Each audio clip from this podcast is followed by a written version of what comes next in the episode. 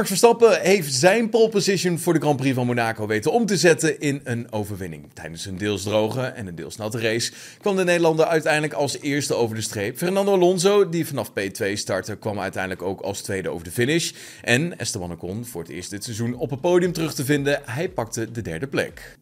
Ocon mocht vanaf de derde plek starten en het doel van Sainz was om de banden van Ocon doorheen te jagen door op de huid te zitten van de Alpine-coureur. Daarmee raakte de Spanjaard echter de wagen van Ocon en beschadigde hij zijn wing-end blade.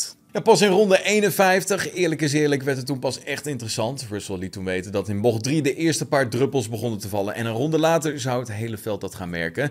Team van McLaren haalde Norris op dat moment nog even naar binnen om op de harde band over te gaan. Waar niemand op dat moment iets van begreep. Maar uiteindelijk bleek het toch om een soort van miscommunicatie te gaan. Een ronde later gingen Bottas en Stroll over naar de intermediates. En het was vooral in de eerste sector glibberen en glijden. Maar in sector 3, daar was het nog helemaal droog. Nou, Alonso koos er daarom voor om over te stappen naar de gele band. Dat was op dat moment al een twijfelachtige keuze, want ja, een ronde later koos Verstappen er namelijk voor om op de intermediates te gaan. En Alonso zou uiteindelijk ook gaan volgen. Stroll werd uiteindelijk de eerste uitvallen door in de hairpin eerst aan de buitenkant de muur te raken om vervolgens enkele meters, omdat zijn voorvleugel dus onder de banden zat, de muur wederom te raken. Ook Perez kon zijn RB19 niet op de baan houden en schoof tegen de muur aan bij het uitkomen van zwembad. In de eindfase van de Grand Prix was het gestopt met regenen. En daardoor kwamen de mannen op de intermediates weer beter voor de dag. Russell was dicht bij Hamilton gekomen had nog altijd een tijdstraf van 5 seconden aan zijn broek, omdat, Perez, eh, omdat hij Perez raakte bij terugkomen op de baan. Hij vroeg daarom om een teamorde en precies op dat moment ging Hamilton aanzetten bij Ocon, die op dat moment op P3 lag. Nou, uiteindelijk lukte dat niet, want na 78 ronden wist Verstappen de zwart-wit geblokte vlag als eerste te zien. Alonso kwam als tweede over de streep en Esteban Ocon staat voor het eerst dit seizoen dus op het podium. Na afloop vroeg David Coulthard of het een makkelijke race was voor Verstappen.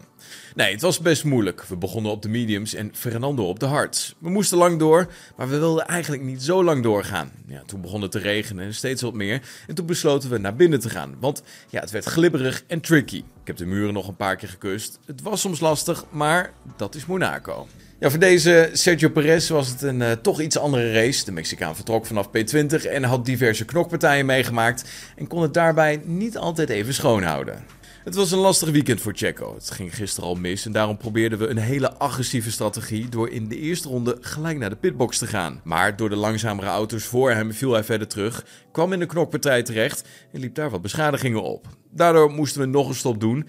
Geen punten voor hem vandaag, maar hij zal er in Barcelona wel weer staan. Al dus Christian Horner. Carlos Sainz is dus uiteindelijk als achtste over de streep gekomen. En dat was absoluut dus niet het resultaat waar hij op had gehoopt. Hij was het ook oneens met zijn team over de beslissing om meteen na Esteban Ocon een pitstop te maken.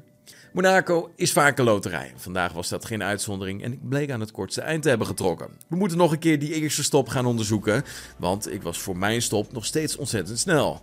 Ik kon nog goede rondetijden rijden op die band. Dat was wel frustrerend, maar ik had het niet zo over de boordradio moeten uiten. Zoals ik al zei, het is een loterij.